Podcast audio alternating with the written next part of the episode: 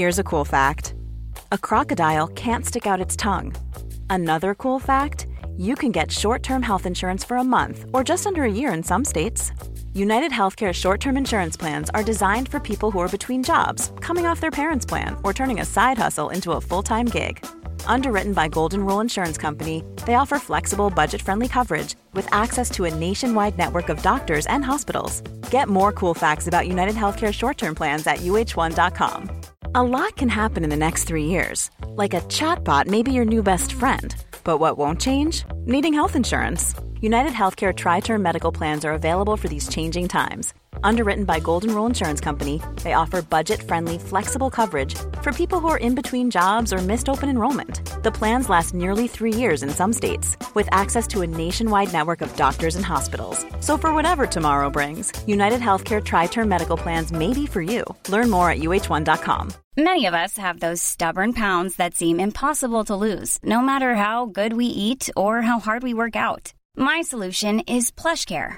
PlushCare is a leading telehealth provider with doctors who are there for you day and night to partner with you in your weight loss journey. They can prescribe FDA-approved weight loss medications like Wagovi and Zepbound for those who qualify. Plus, they accept most insurance plans. To get started, visit plushcare.com slash weight loss. That's plushcare.com slash weight loss. Veckans sponsor är Telia. Hos Telia samlar man mobil, bredband, IT-support, mobilväxel, allt som gör företagande enkelt. Och det är just det här att samla allt på ett ställe, att ha någon att vända sig till när det inte fungerar, det är Telia. Ett exempel på vad som inte är Telia, det är ju som när jag lyckas boka förmötet för en poddinspelning med Finansinspektionen till efter själva inspelningstillfället. Eller när jag här, här året var liksom, fick för mig att jag skulle börja springa, så jag är liksom ute och springer taggad, träffar en kompis som säger så du Jan, på måndag ska jag springa ett lopp. Och jag känner så här, ja men det låter inspirerande, så jag käkar pasta, jag byter om, tar mig ner till Malmö stadion för att göra en efteranmälan, står där i kön och sen så när jag liksom anmäler mig så tittar de på mig och säger så här, du Jan, vårhuset är bara till för kvinnor. Och eh, det var, det var typisk en situation som inte är Telia. Oavsett, ett stort tack till Telia som sponsrar, gör Rika Tillsammans möjligt, men framför allt tack till dig som lyssnar, följer och eh, hänger med oss varje vecka. Välkommen till Rika Tillsammans. Detta är dagens avsnitt. Vi har Kronofogden på besök. Idag intervjuar vi Amanda från Kronofogden som berättar om att Kronofogdens uppgift är att hjälpa både den som ska få betalt och den som ska betala utan att ta någon ställning, att förse parterna med information och faktiskt underlätta i samhället att det funkar med krediter. Och tips till dig som har en anhörig eller som själv har skulder. Vi pratar ganska mycket om det här med eh, vad finns det för möjligheter? Vad kan man tänka på? Vi pratar om skuldsanering, vi pratar om löneutmätning, vi pratar om vilka saker man kan göra kring förhandling, att försöka förhandla ner räntan, Eh, och vilka möjligheter med kommunens budget och skuldrådgivare. Och som du som anhörig kan tänka på när du hjälper någon eller du som behöver är i processen. Hur kan man, hur kan man göra? Hur kan man tänka? Och vad ska man tänka på? De bästa tipsen helt enkelt. Varmt välkommen till Rika Tillsammans-podden som handlar om allt som är roligt med privatekonomi och livet. Varje vecka delar vi med oss av vår livsresa, våra erfarenheter, framgångar och misstag så att du ska kunna göra din ekonomi, ditt sparande och ditt liv lite rikare. Vi som driver denna podden heter Caroline och Jan Bolmesson. Välkommen till dagens avsnitt. Eh, och eh, som vi var inne på, idag har vi med Amanda som har jobbat i nästan 12 år på Kronofogden. Och vi pratar om, alltså det är liksom så här, jag upplever ibland att det finns mycket myter mm. Eh, och missuppfattningar kring Kronofogden och att det är lite med Kronofogden som jag skojade om när, när man blir stannad av polisen på en trafikkontroll så är den första tanken var så här, gud, när, när drack jag senast? Och det kan vara så att flera månader tillbaka, men man blir ändå liksom den här... Ja, det är hjärtat i halsgropen. Hjärtat mm. i halsgropen. Men, men samtidigt så uppskattade jag liksom Amanda som ger ett väldigt mänskligt ansikte till det, hur de tänker, hur de resonerar, vad mm. deras uppgift är, vad deras uppgift inte är. Ja, också att de är lite av en servicemyndighet sa hon också ju. Ja, men mm. precis. Vad, vad tog du med dig? Men jag tog med mig jättemycket, men det som stack ut för mig var ju att man ska inte vänta för länge innan ja. man kontaktar eh, inkassobolag om man har och med dem att göra eller med Kronofogden. Alltså att man ska inte, man ska inte liksom försöka hålla på med det själv för länge om det blir för stort. Ja. Mm. Nej men precis, vi pratar ganska mycket om det här, att, att det är ofta förknippat med mycket skam. Att eh, liksom så här, nej, men jag borde inte ha hamnat här, det, man vill göra rätt för sig. Men att det verkligen är så att ju tidigare man tar kontakt, ju tidigare man ber om hjälp, ju tidigare man berättar för någon annan, eller som anhörig, alltså ställ frågan så här, hur är det? Kan jag hjälpa till? Mm. Att många gånger så tar man, man tar för lite hjälp för sent och att det finns mycket att vinna för alla parter, just att ta hjälp tidigt, att mm. fånga, fånga processen tidigt och att där finns många liksom, möjligheter, men att det finns också en hel del missuppfattningar, att till exempel antalet som eh, söker skuldsanering har ökat mycket på senare tid, men antalet som beviljas är färre eftersom det är just liksom missuppfattningar kring hur det här fungerar. Vad var det som stack ut för dig då? Ja, men jag tror att eh, det är det här att eh, jag har ju funderat mycket på det här. Jag har ju varit i vissa sådana här processer där jag har hjälpt människor och det som jag nog skulle vilja skicka med eh, är att var hellre en projektledare, hjälp människor att göra grejerna själva snarare än att betala av någons skulder. Eller liksom, för man kan ju vilja göra det i all välmening, att man tänker så här, men du vet, för den människan kanske har 10 000 i skuld, 10 000 kanske inte är så mycket i min ekonomi, men att man gör då den personen en björntjänst, att man, liksom, man botar hustan men man botar inte att människan är ute och liksom utan att vara påklädd eller är i ett mm. sammanhang där man blir smittad med sjukdomen. Att ta hellre hand om rotorsaken och sen också vara att fånga att det många gånger handlar om, om skam, att det handlar om många andra känslor än att människan inte fattar plus och minus i Excel, Nej, utan, att, mm. utan att det, det hänger ofta ihop med andra saker, livshändelser precis som Amanda är inne på. Mm. Men jag tänker att vi behöver inte göra så mycket mer av det, utan ett tips är verkligen så här, kolla i forumet. Vi har haft många sådana här diskussioner i forumet där folk är så här, jag ska hjälpa den här, vad, vad kan jag få för tips? Vad finns det för tips eh, till, till andra? Och sen är det mycket så här, vi, ganska mycket så här, frågor vi diskuterar också, så här, vad kan mätas ut, hur, hur funkar det och hur funkar det med bil och eh, etc. Så att, ja, men jag tyckte så här, ett ganska informations, eh, mycket information, men ändå väldigt, jag upplevde ganska allmänbildande mm. och eh, lättsamt. Och Amanda är ju skitduktig, mm. eh, tyckte jag. Så att det, jag, ja, men jag tyckte det var snyggt. Men jag tänker vi släpper på Amanda. Varmt välkommen Amanda Weinsten Wetterström. Eh, du har arbetat på Kronofogden i mer än tio år. Du har arbetat både som kronoinspektör, kommunikatör, projektledare med förebyggande arbete, med utredningar och eh, mycket annat. Så mm. varmt välkommen! Tack! Stort tack! Är det, något du vill, är det något du vill lägga till? Eh, nej, jag tyckte det var väldigt, du fick med allting. Jag började som kroninspektör, sen jobbade jag en kort eh, tid som kommunikatör och sen så projektledare. Det är det jag gör nu. Ja. ja. så det var heltäckande. Ja, men vad bra. Men du, mm. jag, jag, tänker ju så här att det finns ju mycket myter om eh, liksom så här, Kronofogden och till och med vissa är till och med så lite oroliga att ta kontakt mm. med det. Kan du inte liksom så här, från ditt håll som har varit på myndigheten i tio år, så ge så här, vad tycker du är det viktigaste någon borde mm. veta om mm. Kronofogden? Ja, men eh, jag tänkte på det när jag fick den här förfrågan, så tänkte jag att den här frågan skulle komma och då funderade jag lite på när jag började för det börjar närma sig 12 år sedan faktiskt. Eh, då var det min gamla arbetsplats när de skulle tacka av mig så frågade de, liksom, ja, men de, de frågade såklart vad jag skulle gå vidare till och så sa jag Kronofogden och så blev det bara knäpptyst, ett helt rum. Jag tror det var 15 personer som skulle tacka av mig, helt knäpptyst. Och så var det någon som sa, ja, då får vi se om vi träffar dig igen. De hade liksom bilden av att det var, bilden att det var livsfarligt. De tänkte, Nu är det kört är, för dig. Liksom. Ja, vad är det du ska göra? Varför ger du dig in i det? Och jag blev ganska färgad av den bilden, så jag tänkte, vad har jag, vad har jag gett mig in på? Så det är ju också den mediala bilden var ju, det skedde ju en, eh, jag ska inte kalla det för en olycka, men det skedde ju en ganska tragisk händelse för kanske, nu är det väl 15-20 år sedan, på en förrättning. Och det där sitter ju kvar, så jag tror att många tror väl att, eh, att det är ett ganska farligt jobb och att många är väldigt arga och att det är um, men det, det, är faktiskt inte, det stämmer faktiskt verkligen inte. Det är en väldigt snäll och trevlig service-minded myndighet. Så eh, de flesta av de här myterna, jag ska nästan säga alla de myterna, de är kraftigt överdrivna. Skulle jag säga. Det, är, det är inte så som det ibland målas ut.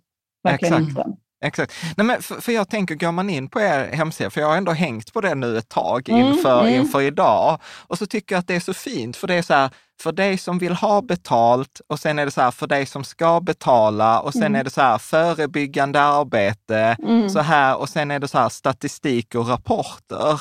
Mm. Och, och liksom vår, vår uppgift är liksom att bidra till att minska skuldsättningen och att fler liksom får en andra chans. Mm. Och sådant. Ja. Och, och, jag var så här, ja det var ju inte det, det man liksom tänkte.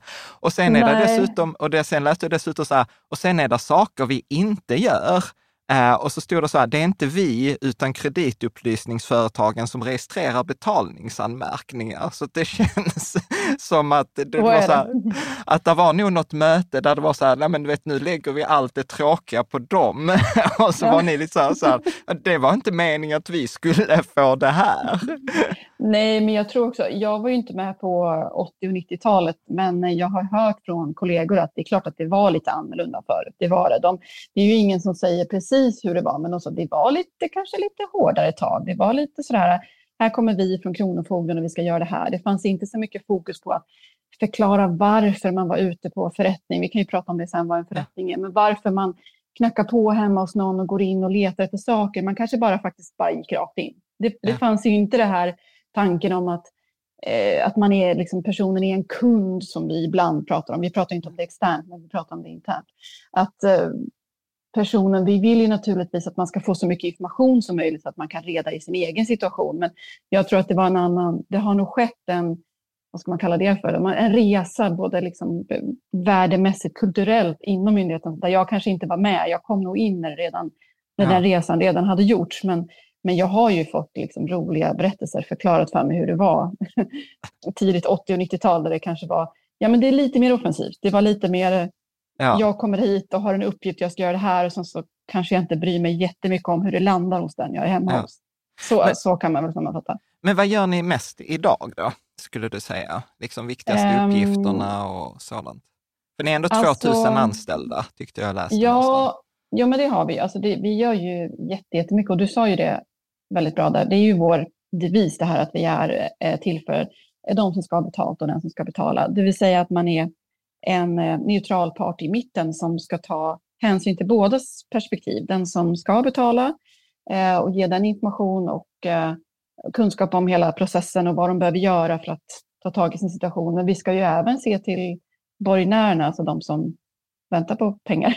Vi ska ju se till deras intressen också, så vi ska inte ta sida och hjälpa någon åt något håll, utan ge information så att de, så att de vet hur processen går till. Och det där det lär man sig precis när man börjar hur man förhåller sig till det.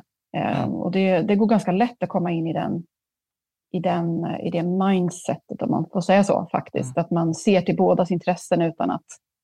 Man kan ju känna för olika saker privat, men professionellt så kan man ändå vara liksom, den här personen behöver den här informationen för att kunna ta tag i det och göra så. Och den här behöver få information om. Så det tycker jag att man kommer in i, mm. i väldigt för, lätt. Men, ja, förlåt. Eh, nej, men vi gör ju otroligt mycket. Vi har ju kärnverksamheten som, som är som vi, det vi kallar för verkställighet, alltså det som jag har jobbat mest med. Alltså när man är ute och träffar människor och utreder och eh, ja, ser efter vilka tillgångar personen har för att kunna betala. Och det är ju kärnverksamheten där löneutmätning till exempel är en av de vanligaste åtgärderna. Det är väl cirka 100 000 svenskar som har löneutmätning. Alltså att en liten del av lönen går till att betala skulder. Ehm, och det är ju en ganska administrativ åtgärd. Det är ju ingenting som vi behöver åka ut och träffa någon, utan det är ju skrivbordsarbete. Men vi eh, har ju tillsyn över konkurser, vi har skuldsanering, ehm, vi har vår kundservice som svarar på vansinnigt stor mängd med samtal. Vi har eh, såklart en juristsektion som är jättestor. Ehm, vi har inregistrering. Vi har väldigt, väldigt mycket olika därför att det finns flera olika led i processen hos Kronofogden. Så det är, det är som en lång kedja som man, ett ärende går igenom.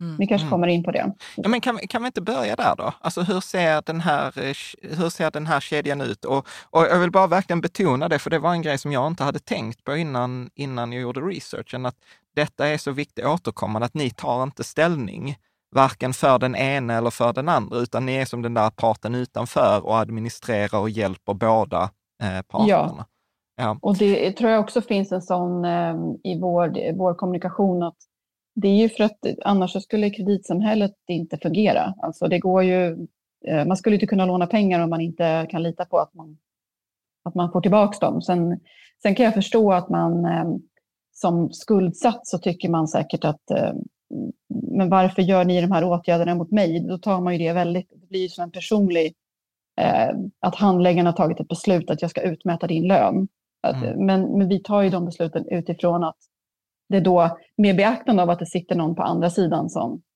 som väntar på pengar. Mm. Så, men det, det tror jag, det, det, tänker man nog, och det, det, förstår jag att man inte tänker på som skuldsatt själv. Mm. Men, men vi gör ju det, vi som sitter där och ser mm. båda sidor, vi kan ju se det. Nej men precis, att, och, och, jag tror att där är det viktigt också att ta det här steget bakåt och tänka så här, okej, okay, om inte Kronofogden fanns, då hade det ju varit mycket svårare för folk att låna pengar. För att den som sitter ja. på pengarna och lånar ut här, jag vet ju inte om jag kommer få tillbaka de här eh, pengarna. Och då blir Nej, ju den precis. risken mycket, mycket högre eh, ja, för, för mig som långivare. Så att, jag tror inte eh, att någon skulle vilja låna ut. Sen är det ju så här, det är klart att det finns människor som hamnar i situationer där man man har lånat av, av, man har en privat skuld och man lånar och det är väldigt höga räntor och man sitter och betalar av väldigt mycket på räntor. Man kommer aldrig riktigt ner till det som man är skyldig. Och det, det finns alla möjliga liksom, personliga vad ska man säga, tragedier eller vad man ska kalla det för bakom det. Men, mm. men där behöver man hålla där behöver man nog ändå hålla huvudet lite kallt som handläggare. Att det, mm. det är fortfarande så att man måste betala tillbaka. Men har ni liksom siffror på de här, eh, vad ska man säga, de här eh, personliga tragedierna där man liksom ändå, hur många som liksom löser sina problem, och kanske med hjälp av er då? Oh, bra fråga. Du pratar om den här, eh, den här snurran liksom, som bara snurrar ner, att man känner inte att man eh, klarar av att betala av skulden för det är bara räntor hela tiden. Ja, med, alltså vi har ju haft en, en diskussion. Eh, det finns ju ganska många skuldsatta, eller ja, gäldenärer som vi då säger, eh, som har varit i Kronofogdens register sedan början på 90-talet eh, och som fortfarande liksom snurrar runt och har löneuppmätning. Och det, har vi, det finns ett begrepp för det och vi kallar det för evighetsgäldenärer.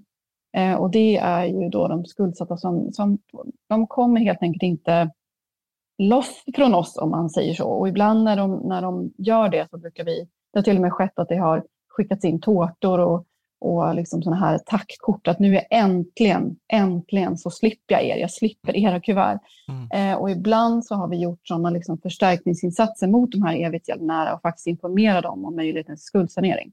Mm. mm. För att där, där ser man att eh, ja, alltså det påverkar ju psyket jättemycket att sitta och, på löneutmätning i 10, 20, mm. 30 år. Så där har vi ibland haft sådana insatser att vi informerar dem, att vi helt enkelt ser dem i våra system. Mm. Och informera om möjligheten till skuldsanering. Det är ingenting som vi gör slentrianmässigt sådär, men, men, äh, men, men, det, kan, det kan bli att vi gör det i de fallen där vi känner att ähm, det ja. finns egentligen ingen annan lösning. Ja. Men kan, mm. du inte, kan du inte ta kort, för jag tänker att vi ska prata om det, så här vanliga anledningar och skuldsanering, vi ska dyka ner i dem. Men kan du inte berätta så här övergripande, liksom för, för den som ska betala, för den som vill, eller den som vill ha betalt, hur ser liksom det övergripande flödet ut. För att jag tror ibland så har jag hört så här missförstånd, så här, missar jag att betala en räkning, då får jag en anmärkning hos Kronofogden. Och jag tänker, alltså det är så många fel i den mm. meningen. Ja, att, ja. um, ja nej men alltså, så här är det väl att uh, man kan väl ta ett enkelt exempel bara, att man, om man går till sig själv, att man har en räkning som kommer som man inte betalar så får man ju i bästa fall en påminnelse som man får en chans till och då är det ju ganska många som reglerar det redan där. Mm. Eh, och gör man inte det så finns det faktiskt vissa företag som skickar ytterligare en påminnelse. Inte alla, men några. Jag vet att jag har råkat ut för det en gång, om jag ska vara lite privat, att det kommer två påminnelser och så hann jag reglera det då. Eh, men låt oss säga att det bara kommer en då. Eh, och så får man då lite respit och, och till att försöka lösa det. Och gör man inte det då så eh, så står det ju oftast på påminnelsen att betalar du inte så kommer vi att skicka vidare det här till ett inkassoföretag. Och det finns ju flera inkassoföretag som kanske vet. Ehm, och då får man ju en påminnelse oftast från inkassoföretaget. Att du har så här så här mycket tid på att betala det här. Eh, och så står det oftast en text hos dem. Då. Det är lite olika med de olika företagen, men det står en text att annars kommer vi skicka vidare ditt ärende till Kronofogden. Och där finns risk att du får en betalningsanmärkning. Så du har ju ganska lång tid på dig. Först liksom från räkningen till påminnelsen, sen från påminnelsen till inkasso och sen från inkasso till Kronofogden. Så det är ju inte så att det går, du missar en, en räkning och sen är det rätt in i Kronofogdens register. Det, men men jag, kan, jag har hört historier om att att det är fler och fler företag som skickar färre påminnelser. Man kanske faktiskt bara skickar en. Eh, och där tror jag det har skett en viss... Eh, där, där har nog skett en förändring hos vissa företag, att man är lite snabbare på att skicka mm. vidare till inkasso. Och vad händer när mm. det kommer till er? När, det, när de säger så att vi skickar det till Kronofogden, vad, vad innebär det? Ja, nej men då, då innebär ju det att eh, då innebär det att det här för, grund, vad ska man säga, grundföretaget skickat till inkasso och inkasso ansöker om ett betalningsföreläggande. Så det betyder att du får ytterligare en, ett brev hem då, där det står att eh, du är skyldig 3 000 kronor till Ellos, låt oss säga. Eh, och där får du också en liten tid på dig att bestrida och invända mot det här. Eller då inte invända. Och då skapas ju ett ärende hos oss. Så där får du också lite tid på dig så att säga. Så det finns ju en chans till mm. där. Men sen då, om du inte gör det, du reagerar inte på det här eller du tycker inte att det är fel, eh, då registreras ju ett ärende. Och då är du liksom inne hos, då är du ju hos Kronofogden, då har du ett, ett aktivt ärende. Mm. Eh, men är det då så att det är första gången som du har det och du betalar när det kommer till oss, eh, då blir det sekretessmarkerat. Då slipper du din betalningsanmärkning. Eller den kommer inte synas i alla fall. Mm. Så kan man okay. säga. Men så att man har ju liksom, det finns väldigt många steg innan, så där, där ska man nog... Och i, och i ehm, alla de här stegen så kan man ju ta kontakt och bestrida Absolut. det där. Och, och för det vet jag att, jag att det var något så jag fick någon så här inkasso och jag var så här, det där är, köper jag inte överhuvudtaget. Jag har inte gjort den där affären. Då skickar jag det till inkassobolaget och då var de så här, okej, okay, då pausar vi den här processen för vi måste utreda vem som hade rätt. Ja, och sen precis. kunde inte då det andra bolaget då belägga att jag hade gjort det här köpet och sen ströks Nej. det. Eh, Exakt, och, och det där, är ju så, där tar du upp något superviktigt, för det här är sånt som är svårt när man, när man pratar förebyggande arbete. För att, eller jag vet att det kan vara svårt, för det landar inte alltid så bra hos, hos alla grupper.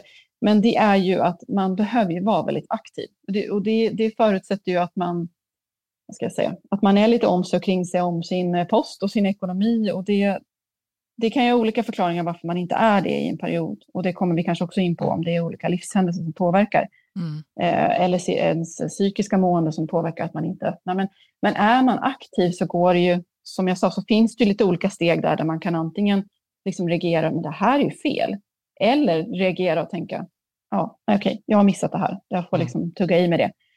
Um, eller hur man nu ja, man kanske tar kontakt med en budget och skuldrådgivare eller man pratar med någon anhörig som har bra koll på ekonomi eller man, man ringer till Kronofogden och säger vad, vad är det här? Jag vill genast reglera det här. Jag vill absolut inte hamna hos er. Mm. Det finns ganska mycket och vi, vi eh, välkomnar ju att man absolut ringer oss vid alla möjliga frågor och funderingar mm. som rör um, som rör skulder egentligen, om det ska mm. vara sånt. Så ja, ring oss så fort det går. Ja, precis. Ja. För, för, det kommer vi till, det var också en av de här, så här liksom, var aktiv, ta kontakt. Men det, ja. jag har en, vi har en fråga här också från många i forumet. Detta var nog den vanligaste frågan, så här JFB, Anton Byberg med flera. Och så var så här, vilket, vilken är den vanligaste privatekonomiska orsaken till att man hamnar hos er? Är det så här arbetslöshet, skilsmässa, beroende, psykisk sjukdom? Alltså så här, vad, ja. vad ser ni? Ja, jag säger ja, ja och ja på det. Nej, men det, vi, brukar säga, vi brukar kalla det för livshändelser. Det är precis de som du sa. Det är att man blir av med sitt jobb, eh, att man blir sjuk eller att man går igenom en skilsmässa. Det är liksom de tre. Sen skulle jag vilja påstå, men det har jag tyvärr inga siffror, jag har inga belägg för det, men jag skulle vilja påstå att psykiskt mående liksom är en liten, det, det ingår inte riktigt i sjukdoms, men jag tycker att man har träffat på många som helt enkelt inte mår bra. Och då har man inte orken att öppna kuvert, man har inte orken att egentligen bry sig och vara så där aktiv som vi hela tiden tipsar om.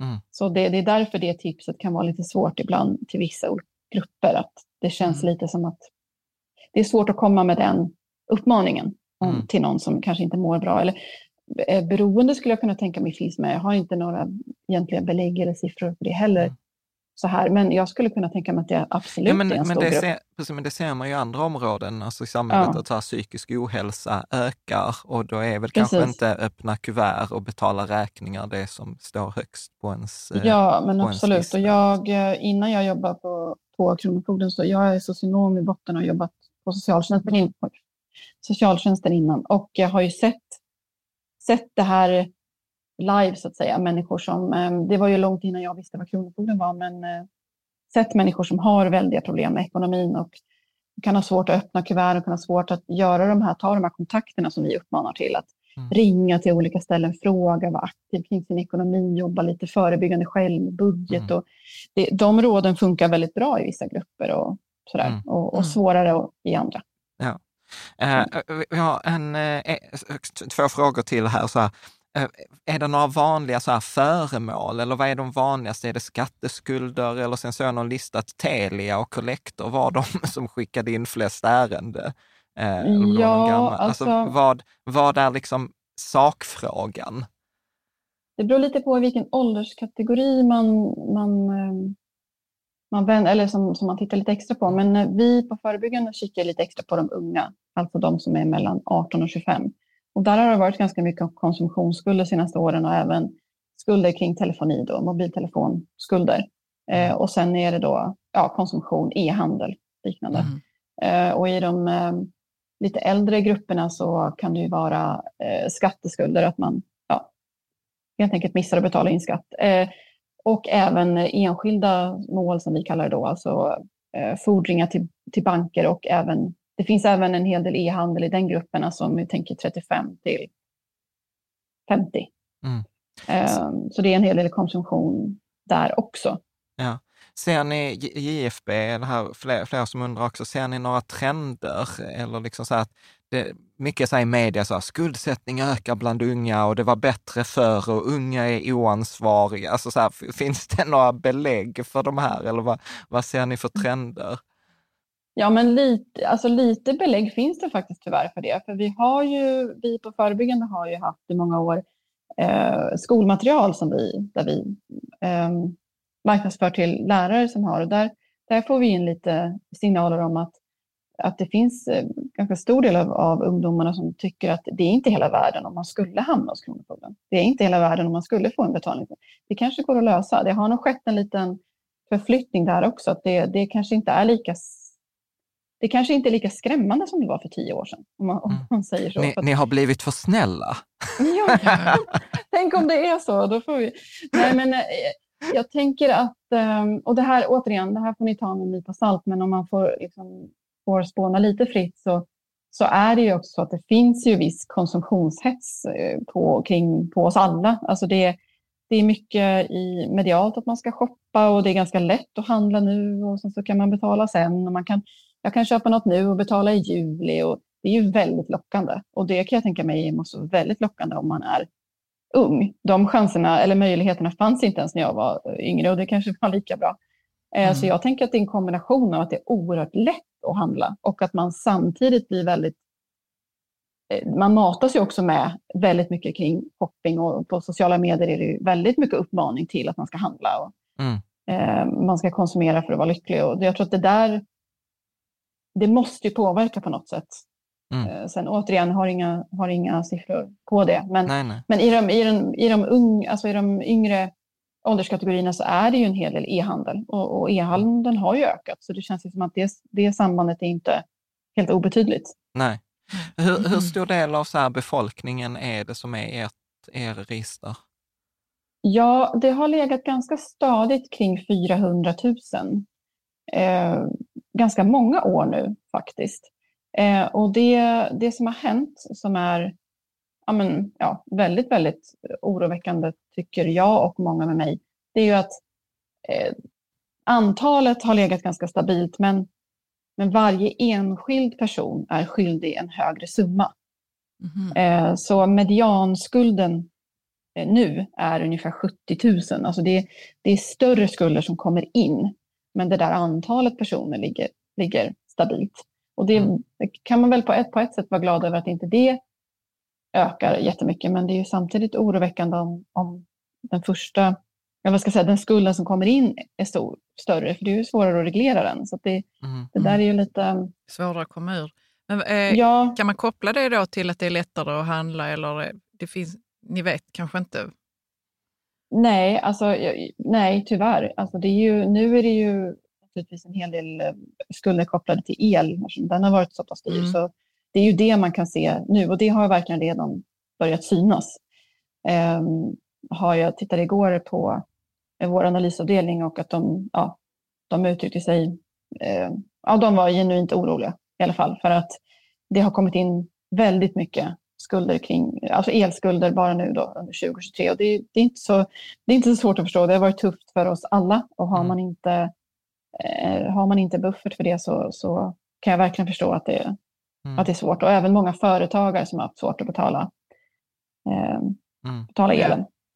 Nej men precis, och, och, där är ju många som inte har marginal. Jag såg någon undersökning som jag tror det var Svea Ekonomi gjorde för något år sedan som var så att ja, men 27 procent av befolkningen klarar inte en oförutsedd utgift på 5 000 kronor. Och, och, kommer det då högre elräkningar, det, det jag tror kostnadsökningar för många, jag tror det var någon som SVT hade, något så att det är 60 000 per familj eh, ja. per år nu 2023 versus 2022, då säger det sig självt, det är ju de där 5 000 per månad. Så att det är inte Absolut. Ens, så att det är inte mm. ens buffert. Mm. Nej, och det är också, alltså för det där är återigen svårt. För det där är ju naturligtvis ett råd man skulle vilja ge. Förutom det här med att vara aktiv och så, så är det ju självklart så att man skulle vilja ge rådet att, att det, är, det är en förutsättning för att klara sig att man har en buffert. Men det är, det är, så, det är så oerhört tandlöst att säga det kanske till grupper som inte kan jobba upp en buffert. Så det där är ju, det kan man ju göra även om man har knappa marginaler. Men, men eh, mm. Eh, det, det, kan vara svårt att... Ja, men precis. För vissa är det svårt att, att även, även spara lite kan vara väldigt svårt för vissa. Mm, exakt. Någonting som ofta är media, så jag tänker innan vi går in på det här med skuldsanering och hur man kan be hjälp, så, så är det ibland det där mycket med barn. Att mm. liksom så här med, med vräkning och barn. Att jag tyckte jag såg någonstans på er hemsida att var tolfte barn i Sverige har föräldrar med skulder hos Kronofogden. Och att, ja. eh, så att då blir det egentligen så här två i varje skolklass, mm. skulle man nästan ja. kunna säga. Så att, ja. eh, det är jätte, jättesorgligt. Och vi, vi har ju precis som eh, ja, vad ska man säga, precis som det är i trafiken, någon slags nollvision. Det är ju självklart att ingen som jobbar på Kronofogden vill någonsin att man ska behöva vräka barn. Det är ju, mm. det är ju den absolut hemskaste arbetsuppgifter om jag får säga så. Mm. Eh, för det, det tar, ju, tar ju på en så att säga. Eh, mm. det, det kan man inte, ska man inte sticka under stol med. Men, men vi jobbar ju, mina kollegor jobbar ju stenhårt alltså med det här vräkningsförebyggande arbetet där man vill att socialtjänst och hyresvärdar ska, ska träffas, samverka, kommunicera kring de som är sena med, med hyran och kanske agera ganska så snabbt efter att någon är sen med hyran. Mm, så att det inte går så långt? Liksom. Ja, mm. alltså om man, sen om man gör det, vissa kommuner så är det så att de har möten där hyresvärdarna, om, om det inte finns så många då på den orten, träffas tillsammans med socialtjänsten och ibland är Kronofogden med och så tar, har man en diskussion kring någon som är sen mm. med det och så kan man se om man kan lösa det så. Men, men här i Stockholm där vi, så är det ju svårare. Det är, är 13-14 stadsdelar, det är väldigt mycket folk. Det, det, är svårt, men, men även här finns det, eh, finns det kommuner som söder om stan som har lyckats jätte, jättebra med det här. Och de är ett sådant exempel som, som marknadsförs och som andra kommuner tar mycket mm. inspiration ifrån hur man kan göra. Och de har nästan ja, de har lyckats få ner det på väldigt låga nivåer. Mm. Mm, men när, när, ja, jag tänkte, men eh, du kanske hade en fråga, men kan vi inte komma in lite på det här förebyggande jo, arbetet men det så var, småningom? Här? Jo, jo men det, mm. tänk, det tänkte jag att vi ska göra nu. Så att, när, liksom, vilken hjälp finns att få? Liksom, när ska man vända sig till er? För min upplevelse jag, jag har inte varit inblandad i detta, utan jag har hjälpt så här, en organisation som heter Giving People, så har jag ibland hjälpt mm. dem med människor som har haft det tufft ekonomiskt.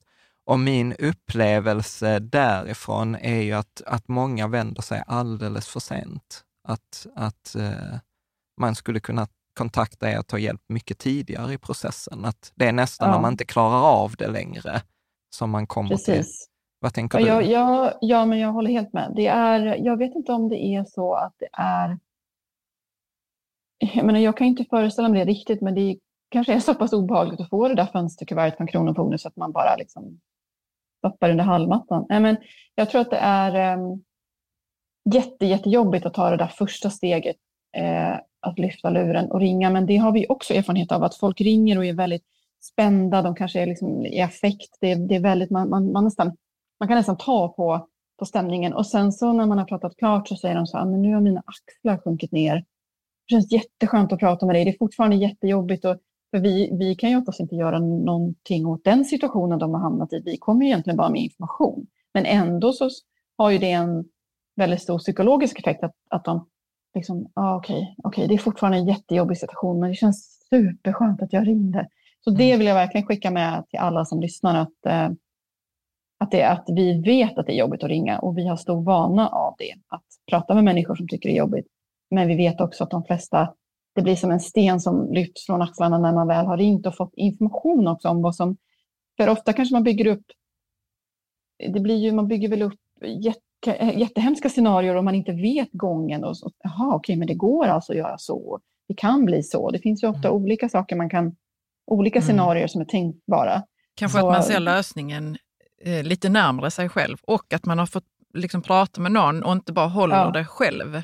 Mm. Nej, mm. precis. Och det, men för att återknyta till det så, så ringer folk ofta väldigt, eh, väldigt sent och även när det handlar om ett vräknings... Eh, vad ska man säga? Man har fått ett, ett um, kuvert om det då, att, att man behöver bli avhyst som vi säger då, så ring omedelbart om du får det. Och om inte annat så, eh, så, så, behöver ju vi, jag menar, då kan man ju åtminstone ha ett samtal kring hur, hur har det blivit så här, vad är orsaken till att det har gått så här långt?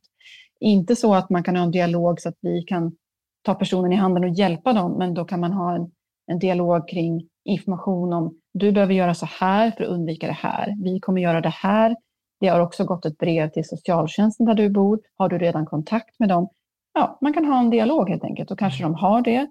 I vissa fall så kan de gå in och hjälpa till att betala. I andra fall kan de inte det för att de kanske redan har gjort det en gång. Eller, ja, det finns alla mm. möjliga tänkbara vägar som det kan ta. Så att, eh, men, men börja med att lyfta luren och är det så att man tycker att det är väldigt, väldigt jobbigt så, så skulle uppmanar vi alltid till kommunens budget och skuldrådgivare. Man kan gå, det är kostnadsfritt. Så mm. Att man Precis. kontaktar dem omedelbart. Precis, för, för det var också mm. en sån där tips som, som jag brukar säga så här, att ibland när, när vi får mejl så är det så här, nej, men vi kan inte göra någonting, men vänd dig till kommunen, för det har varje kommun. En sån här kommunens ja. budget och skuldrådgivare, då kan man gå in på ja. sin kommuns hemsida och boka ja. möte. Och de är också, när jag var med en sån här person eh, då, och, då, på det mötet med då kommunens eh, budget och skulder. För där tänker jag också, vad kan man göra som anhörig eller kompis? Eh, så, är det, så, var, så upplever jag att ibland så är det det där att man som anhörig kan ta, ta i handen och gå mm. till det där, boka det där mötet på kommunens budget. Så man kan vara med på det där telefonsamtalet. Ja, eh, absolut. Men de är, alltså jag vill verkligen hylla dem. De är en helt, en helt fantastisk eh, yrkesgrupp. Verkligen. De gör en enorm insats för, för jättemånga, men de syns inte så mycket. De är inte så, de är inte så bra på att göra reklam för sig, men jag passar på att göra det. De är helt fantastiska. Och tycker man det är väldigt jobbigt med ett sådant personligt möte så, så finns det ju möjligheter att få rådgivning över telefon också om man verkligen vill hålla det. Så att säga, man tycker det är jobbigt att bara tanken av att gå på, till ett sådant kontor så kan man absolut ringa. Men som, som anhörig, jag, jag vet att jag gjorde det på socialtjänsten. Jag hjälpte folk att sprätta upp kuvert och sortera. Liksom. Det här har redan gått till Kronofogden, då behöver vi ringa dit. Här har du fortfarande chans att betala, då lägger vi dem i en hög. Mm. Ehm, därför att ja, det kan ju komma ganska mycket eh, kuvert från oss som gäller ungefär samma sak, så det kan bli ja. ganska mycket att öppna. Ja, och sen också mm. om man inte har så mycket självförtroende i det där, så myndighetsspråk är ändå lite liksom ja. så här speciellt. Och jag tänkte, oh, ja. på det, jag tänkte på det när du sa det här fönsterkuvertet med, med Kronofogden. Alltså det, ja. där är, det där är roligt. Vi hade ju Skatteverket på besök och det sa jag så här, ibland så här, när vet, Skatteverket ringer så är det ungefär som du vet när man blir stannad i en trafikkontroll. Så är min första tanke så här, när drack jag senast? Så kan det vara så här, tre månader sedan. Men den första, första tanken, vad har jag gjort nu? Vad har jag gjort nu? Så att, eh, så att, ja, det är verkligen så. Jag, ja. känner igen mig till 150 procent. Jag hade ja. en sån um, incident för inte allt för länge sedan. Jag blev stoppad i en sån här kontroll och tänkte, men jag kanske ätit en punschpralin eller andats in en kallstartsboll. Liksom. Jag, har inte heller, jag hade inte heller druckit något på flera, flera månader, men jag var jättenervös. Det, men, men jag tänker också att eh, det vill jag också nämna att vi jobbar ju väldigt mycket med klarspråk av alla våra blanketter också, för det är mm. också viktigt att nämna att, att eh, de är krångliga när jag började. Jag tycker de har blivit bättre, men de, när jag började så fick jag sitta ganska länge. Vad är det egentligen de ska göra? Vad är det som förväntas av en när man får en sån här blankett? Aha. Och då tänkte jag bara så här, jag är ändå från Sverige, jag är väl vad man klassar som normalbegåvad och har inget, jag har inte dyslexi, jag kan ändå förstå. Men tänk alla de som inte har svenska som första språk eller har svårt att läsa eller ja. har kognitiva nedsättningar. Det måste vara helt omöjligt att förstå ja. vad är det jag ska göra när jag har läst färdigt. Jag förstår att jag har fått ett brev, jag förstår att det har hänt någonting, men vad ska jag göra? Exakt. Ja. Det, sen, det jobbar vi hårt precis, med. Precis, när det står så här, anmodan att eller föreläggande. Liksom. Ja, ja.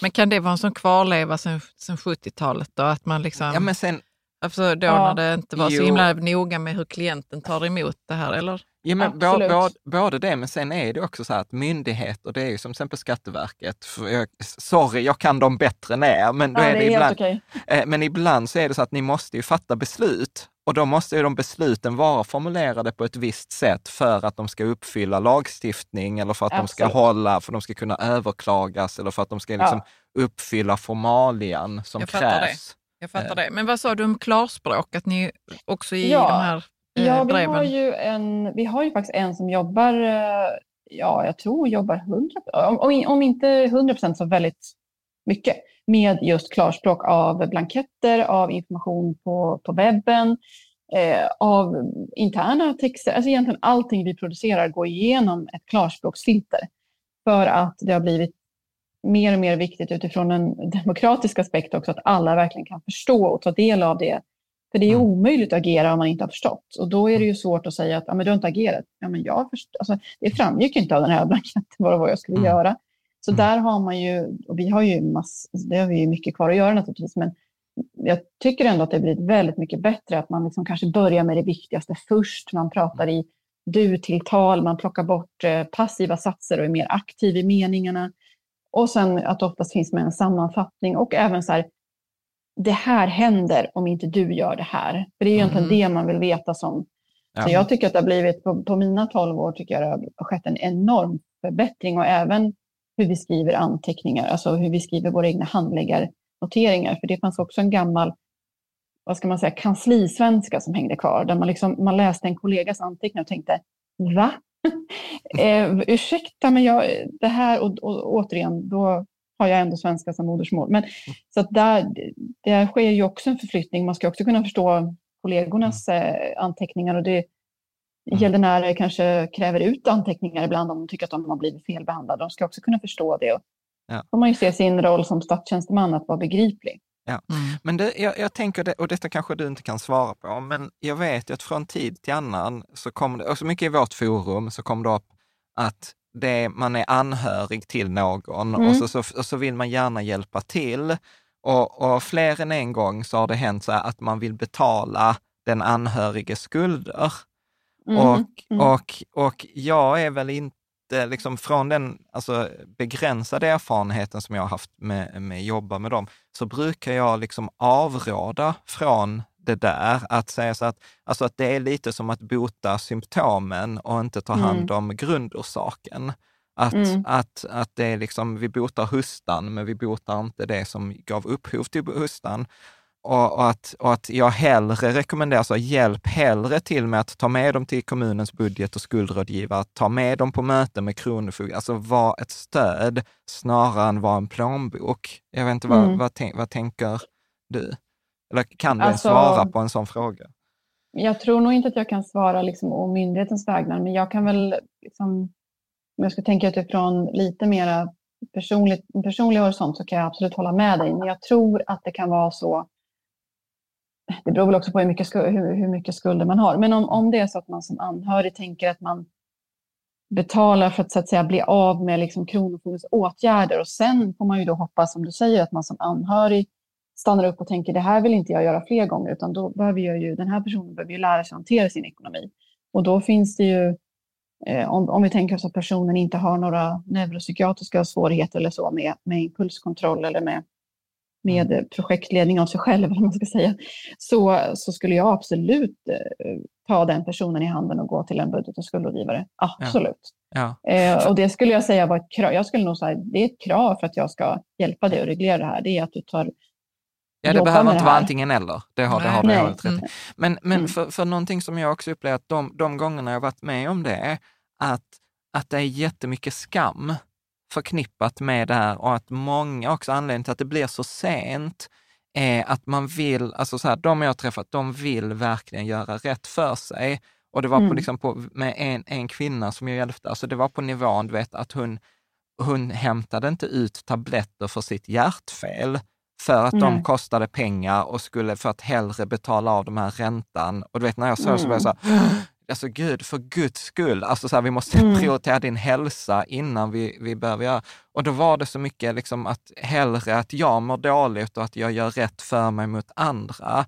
Och att mm. det var den här skam, eh, mm. ja, men mm. jag, jag kommer ihåg att det var så mycket skam kring mm. att ta hjälp, skam att man hade dragit på sig skulderna och att man mm. helst inte ville berätta för någon annan.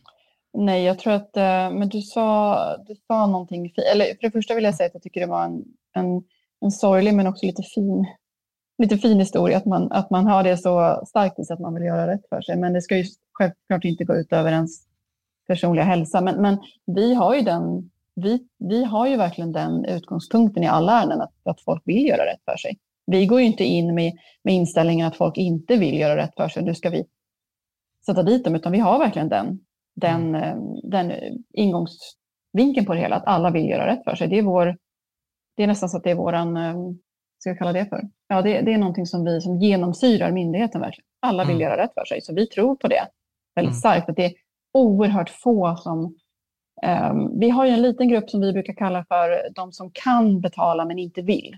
Mm. Och den är liten.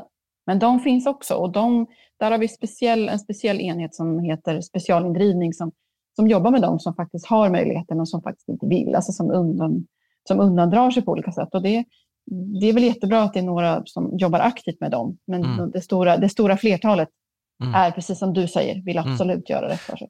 För, för, att där fick vi också den hjälpen vi fick där på kommunens budgetskuldrådgivare. Det var ju också så här, men ansöka om skuldsanering. Och det var till mm. och med så sjukt att vi räknade ut att hon skulle få mer pengar efter en, i en skuldsaneringssituation än vad hon hade nu. Så att mm. liksom en skuldsanering förbättrade hennes eh, liksom löpande, eh, löpande ekonomi. Kan, mm. Men kan, kan du inte berätta, för där upplever jag också att det finns mycket myter eh, kring det här med skuldsanering. Och, kan du inte ge en introduktion och liksom hur, hur det funkar?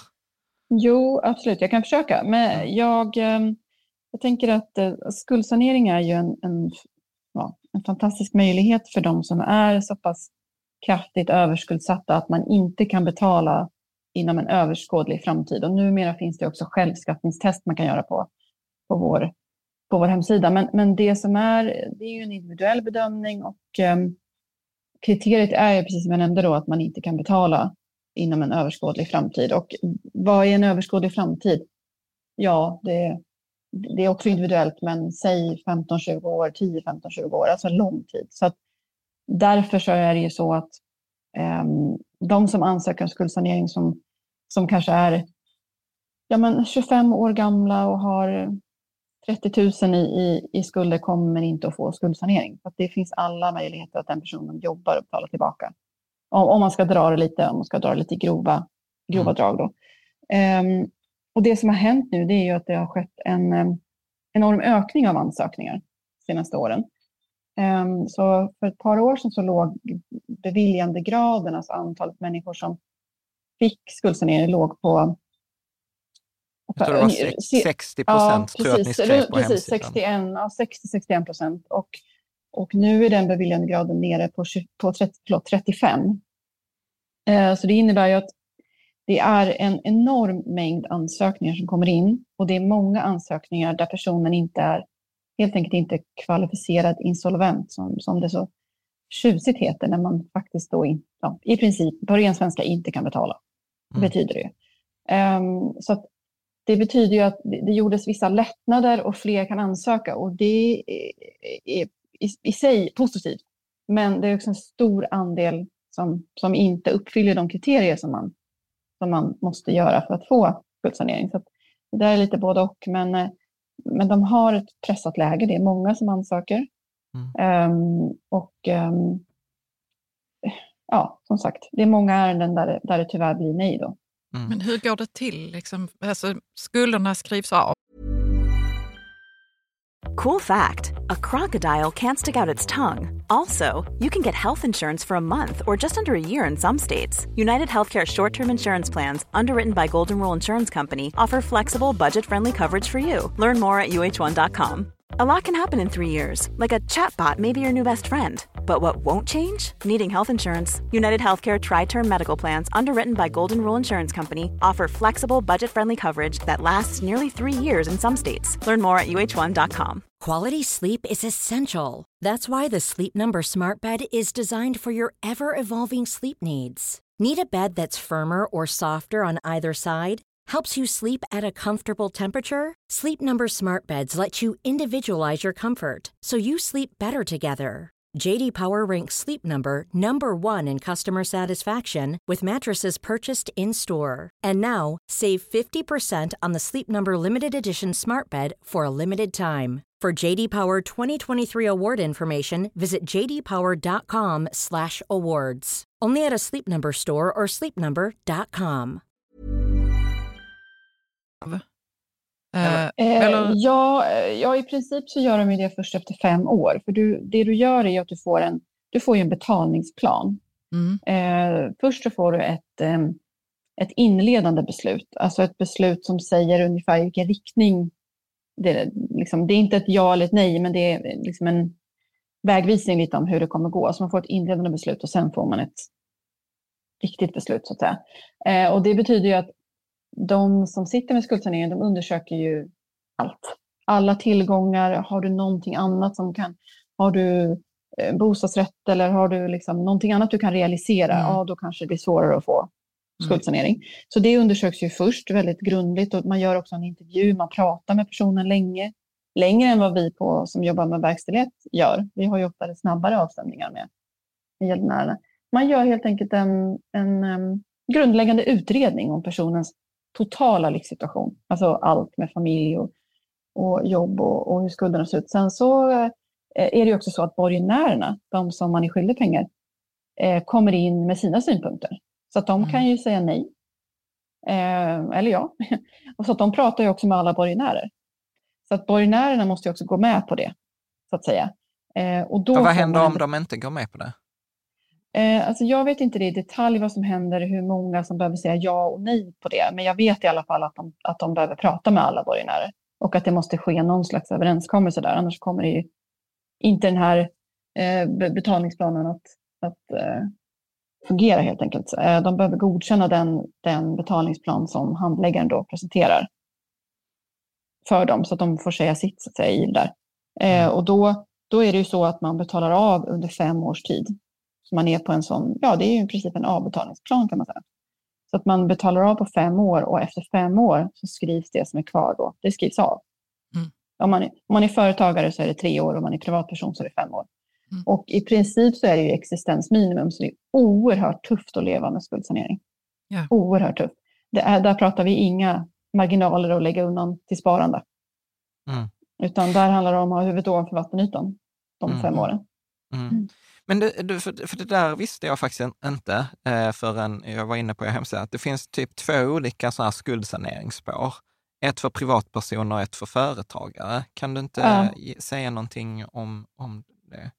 Ja, jag kan tyvärr inte det i detalj, att varför, det, varför det är en kortare betalningsplan för, för uh, företagare, men, men det har de bara beslutat. Och sen vet jag att i vissa specifika fall så kan man få en kortare betalningsplan än fem år, men då ska det till som personliga anledningar kring det. Så det är mm. individuell. Det är därför det är så svårt att uttala sig egentligen generellt om skuldsanering, för det är många mm. som frågar när man är ute och så. Mm. Men eh, det, är, det, är ganska, det är ganska liten information som är generell när det gäller skuldsanering. Det är oerhört specifikt i, i det mm. fallet. Så där skulle man väl råda alla till att först göra det här självskattningstestet och se på ett ungefär, ja, men jag kanske skulle kunna vara kvalificerad. Mm. Och då behöver jag lägga lite krut på min ansökan och återigen, om vi ska knyta an till budget och skuldrådgivare, så finns det en, det finns en större chans att, att man, man, har en större chans om man gör en gedigen att säga, ansökan. Att man mm. inte hafsar igenom, om man får så lite slarvigt,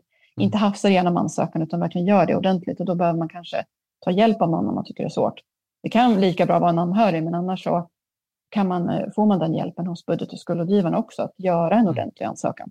Mm, nej, men för, jag, jag, jag, jag, testade det där testet eh, mm. och, och, och det var ju bra, där är massa följdfrågor som dyker upp. Och jag lärde mig något nytt också där, att jag, jag kryssade i att det var skatteskulder. Men då var det så här, mm. nej du får inte det för skatteskulder för att skatteskulder skrivs av efter fem år eller preskriberas. Ja, preskriberas, så att, ja. ja. så, att, så att eh, jag lärde mig massa saker när jag, när jag satt där och, och kryssade. Men jag tänkte bara på de här borgenärerna som då tackar ja till att okej, okay, vi skriver av den här skulden. Men blir de liksom kompenserade på något sätt, vad du vet? No. Eller de får mm. bara ja. tugga i sig det? Mm. Det får de bara tugga i sig. Men, men där tänkte jag faktiskt, om, om jag bara får göra ett litet sidospår, och för, för att jag har, jag har ett tag så hade, hade jag en idé kring det där med, med, eh, med skulder. Och jag vet ju också att det, det står ju överallt där med skuldsanering att liksom, man ska inte se det som något slarv, så här, ah, men jag har inte betalat, jag tar skuldsanering och så, så börjar jag om. Det är liksom inte det som är poängen, utan där är, man måste ha gjort en hel del aktiva grejer. Att man måste ha ja. testat, man måste ha kontakt, man ska försöka betala av.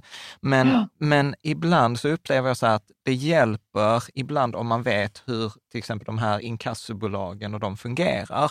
Och det är många som inte vet det, att till exempel det första som du säger, de lägger ju ofta, om, om skulden är 100 kronor, så börjar ju de ofta lägga på ränta och sen lägger de på mm. påminnelseavgift och sen lägger de på yes. ränta igen. Så jag brukar ja. säga så att det första, liksom när man förhandlar med dem, det är ju så här, okej, okay, men försök få ner beloppet till ursprungsbeloppet.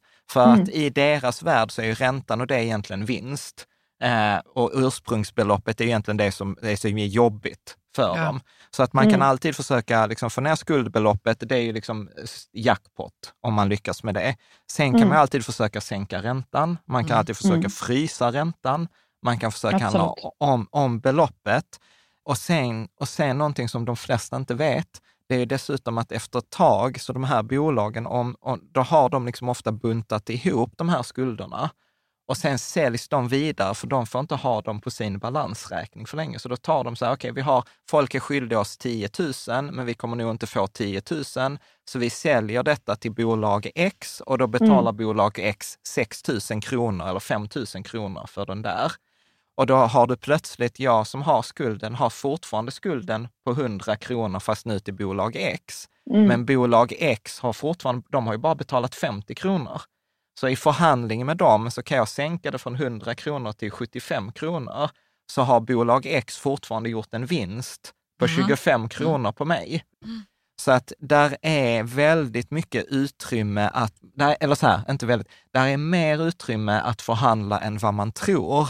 För mm. att de flesta vet inte att de här skulderna säljs mellan olika bolag och det sista bolag som äger det kanske bara betalat 25 kronor för att du ska ha din skuld på 100 kronor. Ja, och det man kan säga där som är jättebra eh, vad ska jag säga, brygga till, till ett budskap som, som vi kanske har, det är ju så här, det som du säger där, det är ju om du ska förhandla, gör det innan Kronofogden. Ja. För att när det väl kommer till Kronofogden finns det liksom ingen möjlighet att förhandla. Det, inte en sån, det, finns, ingen, det finns inget utrymme för förhandling överhuvudtaget. Mm. Um, så att ska du göra det så lägg all krut på att förhandla innan i sådana fall hos mm. kassaföretaget. Då. Eller om, om du inte vill förhandla så, så kan man ju alltid, det där är ju upp till varje enskild inkassoföretag och jag har väl inte så mycket insyn i inkassobranschen egentligen, men, men, men det jag vet från de som har ringt in det är ju att det, man, det, det finns möjligheter till avbetalningsplan med dem åtminstone. Och mm. det gör det ju inte med oss. Nej. Så att ibland så ringer människor och säger snälla kan jag inte få en avbetalningsplan? Och då är det ju kittlande och, och, och liksom att man skulle kunna tänka ja det hade varit bra. Men så får man ju liksom nej. För det, det, får, det, det går bara inte. Um, det har väl något, något, något specifikt fall där man kanske har, jag tror att jag godkände en sån på mina åtta år som inspektör. Uh, och då, är det väldigt särskilda omständigheter kring det och det var det handlade om att det var, hon skulle i sådana fall, hon var sin egen, hon var chef på det stället och hon skulle egentligen behöva administrera sin egen löneutmätning och det hela blev väldigt... Men en gång på åtta år. Ja. Men, men det, i princip skulle man kunna säga att det finns absolut ingen chans till förhandling med oss. Mm. Det är liksom egentligen budskapet, så gör det i sådana fall. Ja. Innan. Och, ja, fråga, fråga alltid inkassoföretaget, fråga alltid åtminstone om det är möjligt med en avbetalningsplan och se till för allt i världen att sköta den. För annars så kommer de inte ge dig så mycket respit, då, går, då går det rätt in mm. till oss. Det finns ändå, som vi pratade om, det finns ändå möjligheter i olika skeden att, att faktiskt påverka det själv. Och det är lite, det är lite empowerment för sig själv om man tar tag i det och gör det. För då får man lite styrfart, att, det, att man har kontroll över sin situation. Så det finns, finns ju flera aspekter av det att vara aktiv. Det är inte bara att vara aktiv för att, för att det är bra för att inte komma till Kronofogden, utan det är också det skickar en signal till dig själv att mm. man har kontroll över ekonomin. Ja, och, och det underlättar också i nästa steg. Alltså för, för, det, för, för det första, så liksom så här, med inkasso, alltså också inkassoföretag ofta är, de är inte så hemska som man tror. Eh, och, och, och, nummer två, precis, det, det hjälper mig i nästa steg. För då, när jag kommer till er och säger så här, men titta här, jag har gjort alla de här grejerna. Så där är också en tips till anhöriga, eller så här, dokumentera alla stegen du har gjort. Ja, så, att du, så att du i, i i ansökan kan skicka, titta här, den här veckan då jag kontaktade alla de här, jag fick det här mm. och det här. De har sagt spara dokumentationen för inkassobolagen där de säger så här, nej, vi hjälper inte dig, eller liksom det, nej, liksom fråga om re, sänka räntan och få det deras avslag. Så att jag mm. upplever så här, när man i den här processen är aktiv, vad du än får för resultat så är det liksom en bonus eller en vinst för att du bygger Absolut. ditt eget case. Eh, ja, och, absolut. Jag håller verkligen med. Och som sagt, som du sa, där, dokumentera det jättebra. Ja. Eh, för att särskilt om man har lite, alltså om man har många ärenden att rodda i så, säga, så kan det nog bli ganska, då får man ju vara sin egen lilla spindel i det där nätet om man då inte tar kontakt med en, med mm. en budget och skuldrådgivare eller om man har någon snäll anhörig som kan hjälpa en så blir man ju sin egen lilla eh, spindel i nätet när man ska öppna kuvert och hålla koll. Så där tror jag dokumentation är superviktig. Också veta vem man har pratat med och vad man har förhandlat och vad man har kommit fram till. Och, och ja. så. så det, jag bara ja. förstärker det som du redan sa. Bra. Ja, ja, men, ja, men super. Mm. Um, jag tänker, här var en fråga från Jens i forumet. Detta är inte något jag känner till, men han skrev så här, jag tror att det finns något förslag av att hantering av inkassoärenden ska ändras, att man istället ska, istället för att räntan betalas först, så ska det först betalas av på liksom själva beloppet, så att man vänder på det. Är det ja. någonting som du känner till? Eller som... Ja, jag känner till att det är ett, det är absolut ett förslag, men det har inte kommit något beslut. Men det där är ett förslag som ligger och det, det har varit många från eh, många från, från oss på Kronofogden. För vi kan ju också, när vi ser saker i systemen som inte funkar, så kan vi också som eskalera det till våra jurister och, och, och, se och så kan man det tar ju många år förstås, men man kan liksom trycka på från, jurist, från juridikhåll så att säga och få till en lagändring i olika saker. Um, så att jag, jag har också hört det och det finns absolut ett förslag, men det finns inget färdigt beslut. Men det hade ju naturligtvis hjälpt eh, och jag, tror det hade varit oerhört bra för väldigt, väldigt många skuldsatta. Mm. Eh, så det, det hoppas nog vi allihopa på att det ska bli, mm. eh, att det ska komma något beslut som vi kan förhålla oss till. Ja. Ja. En fråga från Erik Dahlén här också. Han undrade, nu när vi ser så här, om bostadspriser går ner, alltså så här, om man, ser ni några tecken på att folk börjar, liksom att man hamnar lite det som hände på 90-talet, att man säljer med förlust och sen får man jättestor blankolånskuld till banken och så dras man med det i 25 år. Liksom. Nej, alltså jag tror att det är lite för, eller jag det är lite för tidigt igen, kanske? Ja, det är för, jag har tittat igenom alla våra pressmeddelanden och all statistik och, och det finns inga sådana tecken ännu. Och, men jag mm. tror, eller jag vet från tidigare också, att det, det sker alltid med en viss fördröjning. Så mm. skulle du ställa den frågan till mig om två år så kanske det ser helt annorlunda ut. För jag vet att det är lite dystra prognoser generellt. Mm. Alltså det är dystra prognoser för antalet gäldenärer, det är liksom vilka skulder man har när man kommer in, hur lång tid det tar att komma ifrån Kronofogden. Ehm, den totala skuldsumman har ökat väldigt mycket. Den totala skuldsumman hos inkasso ökar också. Så det är ju inte några jätteroliga siffror generellt, så det skulle inte förvåna mig det allra minsta faktiskt om om eh, det skedde något liknande. Sen kanske får vi hoppas att det inte blir riktigt lika illa som det blev när, mm. när eh, man satt och åt havregrynsgröt på 90-talet. Eller många ja. gjorde. Men, men, ehm, jag skulle inte bli förvånad om, om vi ser något, något som, åt det hållet i alla fall. Det, det, ja. För, för, för, för, där tänker jag också att om jag ska vara lite tuff, så tänker jag att ibland så är det lätt för människor att sitta på höga hästar och tänka så här, men du vet, det där är bara folk som är oansvariga i sin ekonomi som hamnar hos Kronofogden och de, eh, för du vet, när jag, när jag jobbade med en kollega i Lyxfällan, så var det så här, men vilka är mupparna i Lyxfällan? Och så var jag och Charlie var så här, alltså det, tänk dig en skilsmässa, en eh, mm. sjukdom eller en arbetslöshet Alltså mm. det är inte, alltså det krävs inte, inte det, det, är inte, mm. det är inte långt ifrån och att många gånger så är det inte liksom att det kan vara människor som har haft varit ansvariga, men det är så här, huset fallit i värde, skilsmässa på mm. det mm. och en arbetslöshet. Och så är, mm. så är man liksom i en kass ekonomisk situation. Ja, och jag tänker så här att man får ju ha respekt också för att Lyxfällan är ju för att också göra tv. Därför det Exakt. finns väl många, många fall som skulle kunna vara med i Lyxfällan där det, är, där det kanske är, eh, vad ska man säga, det inte finns någon, det finns ingenting som man kan skratta åt eller det finns ingenting som man kan tycka att oh, jag skulle aldrig köpa Coca-Cola för mina pengar. Men, men man kan ju liksom eh, man kan ju överföra det på andra situationer. Nej, du kanske inte ska köpa Coca-Cola, men du kanske överkonsumerar och hoppar istället Fast det ser ut på, på ytan som att du har mm. pengar, men det finns ingen buffert och du har jättehöga bostadslån.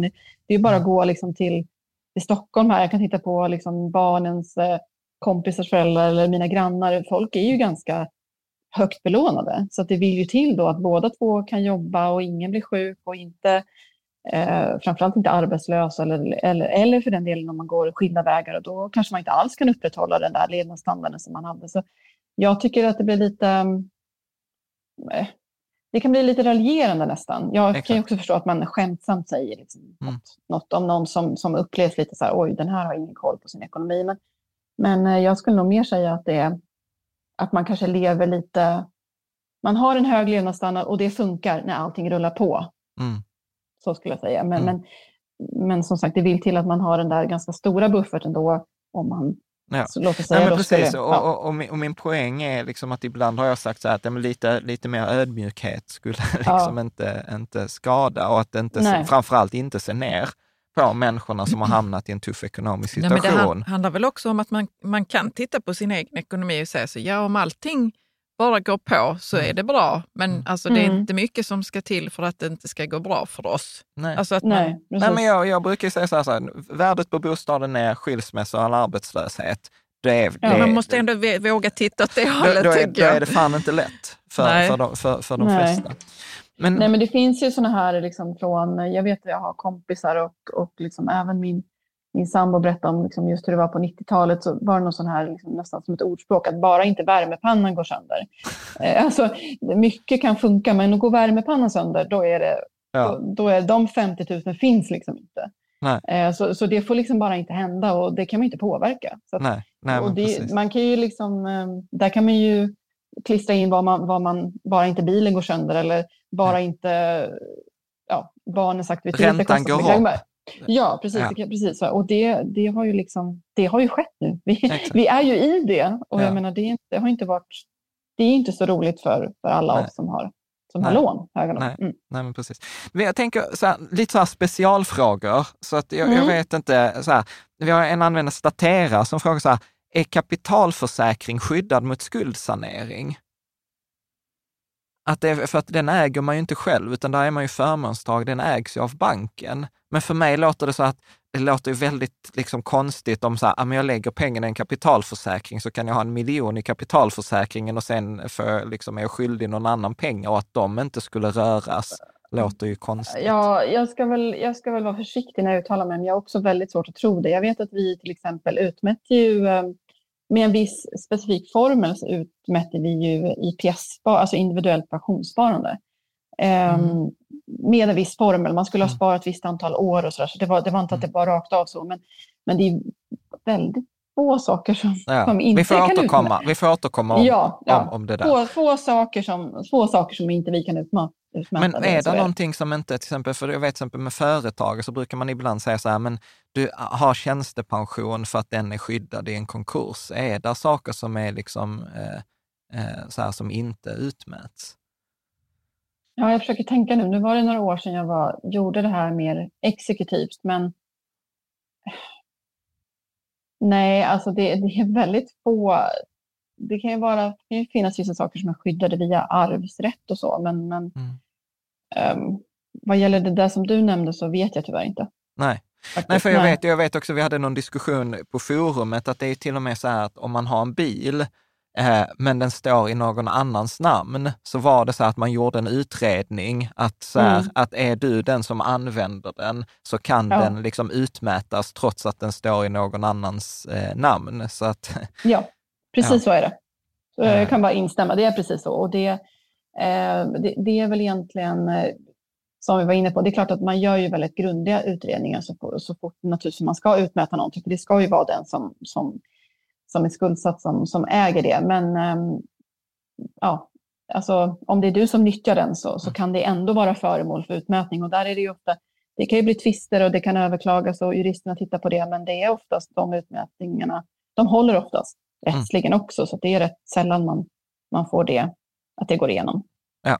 Men jag blir inte klok här nu på pensionen den är inte skyddad. Eller, eller liksom... Ja, det, jag, jag, jag, jag, skulle, om jag skulle gissa som utomstående mm. som inte kan, så skulle jag väl säga att pension är förmodligen en av få grejer som, som kanske påverkas minst. Alltså som du var inne på ja. där med IPSen, inte att den är helt skyddad, men... Nej, alltså jag, jag är ledsen, jag kommer faktiskt inte riktigt ihåg exakt. Nej. Jag vågar nästan inte, men, men Nej, men vet du vad, vi paus, vi, Amanda, ja. så här, vi pausar så får du kolla med någon ja. kollega och sen skriver vi i beskrivningen. Vi behöver ja. liksom inte gissa, det är ingen mening att, att, göra det. Nej. Bra, om vi tar någon, an, någon annan fråga här. Eh, pre, preskription, är det något som att, att ibland så finns det preskription på olika sorters eh, fordringar och mm. liksom att det till och med vet jag att det finns något som heter preskriptionsavbrott. Att, eh, mm. Kan du säga någonting om det här med preskription? Ja, men vi var ju lite inne på det till exempel eh, kring de statliga, de statliga fordringarna, till exempel om du är skyldig i eh, Skatteverket då, eller CSN, de eh, eh, preskriberas ju efter fem år. Mm. Eh, så att de, de ligger i princip och skvalpar i våra system och sen så försvinner de maskinellt efter de fem åren. Så det, det finns en liten notering om det i, i sidokanten. Det är många som ringer in och frågar nämligen. Att de mm. kan vara liksom, ja men när är det? Och så kan man då säga, ja men 2024. Ja, 12.30. Mm. Så, ja. Eh, men när det gäller de privata eh, fordringarna så är det ju eh, olika typer av preskriptionstider och vissa har ju inte några, några alls. De, de ligger ju kvar, till exempel eh, skulder till banken. De, de ligger kvar. Mm. Eh, det vet jag också ganska många som, som ringde in och, och hade frågor om. Och, och, det var ju från, kan det vara från mitten av 90-talet eller eh, början på 2000. Så att, ehm, och sen så finns det vissa konsumtionsfordringar som har en preskriptionstid på tio år. Mm. Men det är men, lång tid. Ja, men, men där är ju också en sån här, eh, alltså så här, för det kommer jag också ihåg när, när jag hjälpte till, att där får man också prata med eh, inkassobolagen och de är ju tvungna, ja. de är ju tvungna att svara på det här och sen är det ju vissa, ja. att vad de har gjort i så fall, för att om det har gått längre tid, och skulden är kvar, ja, då måste ju de kunna bevisa att de har liksom upprätthållit den här, att det inte är något eh, Exakt. preskriptionsavbrott. Exakt, att, ja. det är precis som du, där som du sa, där, där behöver man också ha en dialog med, med eh, liksom, antingen då med inkassoföretaget eller med ursprungs, uh, ursprungsföretaget eller ursprungsfordran. Så att ja. säga. Prata, diskutera med dem. Ja, precis. Mm. Bra. Jag, jag tänker så här, exekutiv aktion, det är också mm. några sådana som ibland brukar dyka upp i, i media eller så här. Kan, kan du inte beskriva så här, vad är det, när sker det, hur funkar det? Ja, nej men eh, exekutiv auktion är ju till exempel, om vi tar eh, ett eh, enkelt, enkelt, men vi tar ett, ett, eh, exempel som jag tror man kan förstå. Det är om, om vi säger att jag utmätte en bostadsrätt. Eh, och eh, det är ju samma där, personen har ju egentligen fram tills, det, tills dess att den säljs så finns ju alltid möjligheter att, att eh, reglera skulden. Mm. Eh, så att säga. Eller man kan väl säga så här sammanfattningsvis, det finns alltid chans att göra det. Fram tills då naturligtvis att ett beslut om en exekutiv aktion och själva aktionen så att säga, har, äger rum. Eh, och det är jurister som sköter de här exekutionsförfarandena för att det ska gå rätt till. Eh, och objektet läggs upp. Först värderas objektet eh, via en ja, via en, en firma som gör sådana typer av värderingar. Mm. Eh, och man har visning, egentligen så är det ju visning som, som om, ja det är som om en, en vanlig lägenhetsförsäljning. med det undantaget att man inte får fota. Eftersom att det är någons, ja, det är privat, det är någons personliga tillhörigheter fortfarande. Så på så sätt skiljer det sig lite från en stylad visning i vanliga mm. bostadsrättsförsäljningar. Men, men det är visning som vanligt och sen kan man då efter visningen så kan man antingen vara med på telefon och lägga bud eller så kommer man till lokalen där den exekutiva auktionen hålls. Och i vårt fall då här i Stockholm så är det på huvudkontoret i Sundbyberg och då kan man komma dit och sen är det jurister som håller det där och då är det budgivning i, i vanlig ordning så att säga utifrån ett pris, ja, utifrån en summa som vi har satt. Mm.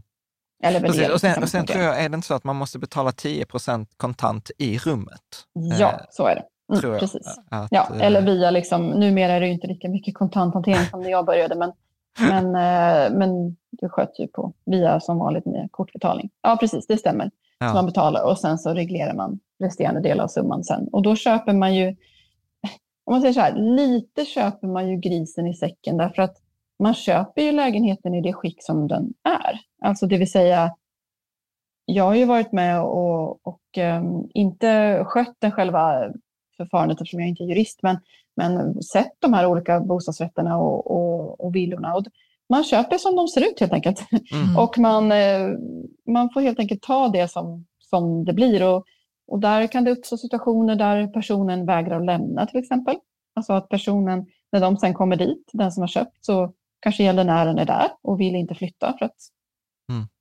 Men, då, men, då, men, det, men, det, vet jag också att då kunde man få hjälp av er? Med, då, får, av... då får man hjälp av oss. Då, ja. då får man hjälp och det kallas för handräckning och då får vi helt ja. enkelt hjälpa till och, och, och flytta på, ja. på personen i fråga. Och det, det händer med Bra.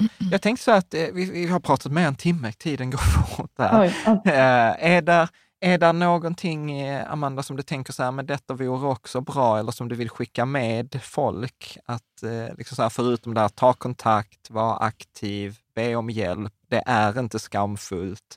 Nej, att, det är väl att... det viktigaste. Sen vill jag bara säga, jag, för det brukar jag alltid skicka med, och jag tror att det är en klassisk socionom-hugg som jag har.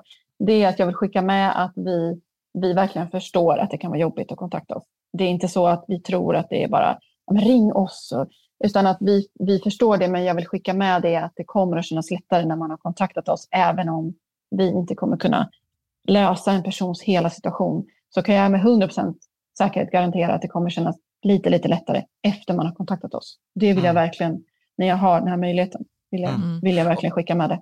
Ja, och, och jag tolkar det också som att man kan också kontakta om man har en anhörig, att få, liksom, att få information om så här, vad gäller, hur funkar det, vem, vem kan man vända sig, vända Absolut. sig till? Ja, ja, ja. och jag menar, man, får tänka, man får se det som att information är ju makt på ett sätt. Därför då, mm. då, som vi var inne på, då kanske man i alla fall vet, okej, okay, det här blir nästa steg. Då behöver jag förhålla mig till det, om jag ska mm. agera på det eller om jag ska gå någon annan väg eller hur jag nu ja, så, att, så att jag menar, får man den informationen så kan man åtminstone göra ett, ett um, mer genomtänkt val. Mm. Ta. Men alltså, behöver man legitimera sig på något vis när man ringer från anhörig eller ens för sig själv? Eh, nej, absolut inte om du ringer för dig själv. Sen kan det väl absolut vara så att eh, om du ringer och en anhörig vägnar så, så gäller det väl att för det vi brukar prata om är att man ska vara på något sätt vara part i det här målet. Så att, mm. Men du får, man, eller så här, jag fick inte den. Jag, alltså när jag har hjälpt så har jag inte, då har ni liksom gett allmän information, men då ja. sa ni så här att den personen måste ringa, du får gärna vara med på mötet, men vi, kommer, men vi kommer inte ge dig information om den här personen. Det var, det var, Nej, det var supertydligt. Ja, och det var det jag tänkte säga, att det som är allra bäst är ju liksom att man då sitter i samma rum och att ja. man absolut kan föra den personens talan om, om man så uttrycker sig, men att det är den personen som ändå ja, uppger sitt personnummer och säger att jag, jag tycker bara det här är för, liksom, det är för jobbigt och jag har min mm. eh, kompisar som ska hjälpa mig. Men det är precis som du säger, vi, vi kan ju inte lämna ut den informationen till, för vi vet ju inte att det verkligen stämmer då. Men, men det som jag menar är väl mer att man kanske då kan försöka eh, bena i det tillsammans. Att man, det är mm. ofta det så att om man sitter i samma rum och att man mm. Ja men precis, där, där ser jag ju, för att, för att de, de, de få gångerna jag har gjort det, alltså, alltså man, man, blir ju en projektledare. Det är där ja. jag upplever att man kan hjälpa till, men också ja. att inte, om min, min eget inspel där till någon annan är så här, gör inte jobbet, var projektledaren, men gör mm. inte, låt, för precis som du säger, där kommer jag har ju sett att människan växer ju när man har ringt första samtalet till inkassobolaget och man har, man har pratat på, på banken och man vet så här, precis som du säger, att liksom plötsligt, ja men man växer i självförtroende, både av att mm. ta tag i det och få mm. resultaten och att man, det bästa är när de efteråt nästan kan säga, titta men jag gjorde det själv. Eller jag kan mm. säga till dem, titta det är inte jag som gjorde det, jag bara Nej. höll dig i handen, det var ju du som mm. gjorde det själv. Ja, ja men precis. Och om inte annat så är det så när man är två så är det också så att man uppfattar information lite olika. Och är man, är man den som kanske är då eh, drabbad, om vi får uttrycka oss så, eh, så, och är kanske lite i affekt så är det också svårt att ta till sig all information som man får om det är så att det är mycket information. Ja. Så då är det också alltid bra att, man, att det är en till där som uppfattar informationen. Men jag har uppfattat att de sa så här, att du behöver göra så. Mm. Eh, så kanske man kan värdera informationen lite mer objektivt, man inte själv är den som så ja. tänker jag. Ja, men mm. precis. precis. Mm. Uh, nej, och jag tänkte faktiskt ge också ett tips till den som lyssnar. Där finns, det finns en fantastisk TED-talk av Brené Brown just om skam, alltså att, att våga mm. vara sårbar, som är mm. jättefin, som visar så här, nej, men skam, det är helt naturligt och det, det är liksom, det är inget det är inget dåligt i att visa sig sårbar eller be om hjälp, utan tvärtom, att det, det är en styrka att be om hjälp Eh, mm. Att, inte, att man är inte ensam och människor generellt mm. gillar att hjälpa till. Absolut, och nu tänker jag så här, nu är det ju sådana tider, för när jag började, eller man säger så här, mellan 2012 och 2017, så det var ju ett ganska, ekonomiskt sett var det ju, liksom, trallade på ganska bra då. Det var ju inte så som, som det är nu, så jag vet inte om det kanske också blir på ett sätt lättare att prata om det, för att det kanske också är fler som kämpar med ekonomin. Det finns väl något i det att att, eh, jag menar, vi är också inbjudna, har varit inbjudna till olika tv-soffor och de pratar skuldsanering i TV4 och det, de, de har privatekonomiska råd och jag får vara med i sådana här fina sammanhang, vara med i podcast. Alltså det, man pratar om ekonomi och det, det, det hjälper ju också. Då, då mm. hör man ju också att det är ganska många som, som kämpar med det och, och vissa, många har fasaden att det, det, de har det bra, men att många kämpar med ekonomin. Så jag tror det mm. kommer bli det är jobbigt att det är tråkiga tider, men det, det öppnar också upp för samtal kring ekonomi. Exakt. Så Exakt. På ett sätt är väl det, är väl det bra. Mm. Det känns som det skulle kunna bli ännu bättre faktiskt. För mm. nu när du säger det så tänker jag så ja, alltså det är nog till och med lättare att prata om sin psykiska ohälsa än att prata om att man har problem med sin ekonomi eller att man är ja. kronofogden. Mm. Mm. Så det kan Kanske bli ännu, ännu värre om de hänger ihop. Ja, blir det ännu värre. Ja. ja, men exakt. exakt. Mm. Amanda, fantastiskt stort tack för att du ville hänga med oss, att dela ja. med dig, sätta ett, verkligen ett mänskligt ansikte på, på Kronofogden och, och sånt. Och jag hoppas att vi kanske får komma tillbaka framgent och prata och ställa, eh, ställa frågor. Absolut. Jag vill också skicka med att jag är gift med ett av era största fans. Som var, han var ja. Så pass starstruck att jag skulle vara med så han var tvungen att lämna hemmet för att han störa. Så han, han, lyssnar på allt som ni och han skulle vänta på att det ska komma ut nya avsnitt. Eh, och han har många gånger sagt åt mig att det här ska du lyssna på och jag har väl bara varit absolut, det ska jag börja göra. Och sen har jag inte hunnit. Ja, men, ja, men du, får ja. Häl, du får hälsa så gott och tacka för att han lyssnar mm, och att det, att det blev det möjligt. Mm. Tack, så hemskt, tack, så mycket. tack så hemskt mycket Amanda. Tack så eh, jättemycket.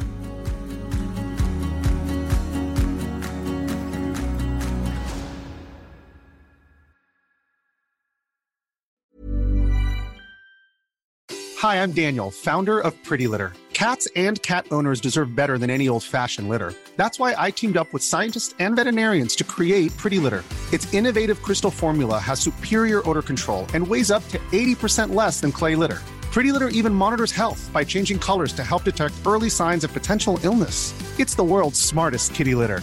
Go to prettylitter.com and use code ACAST for 20% off your first order and a free cat toy. Terms and conditions apply. See site for details.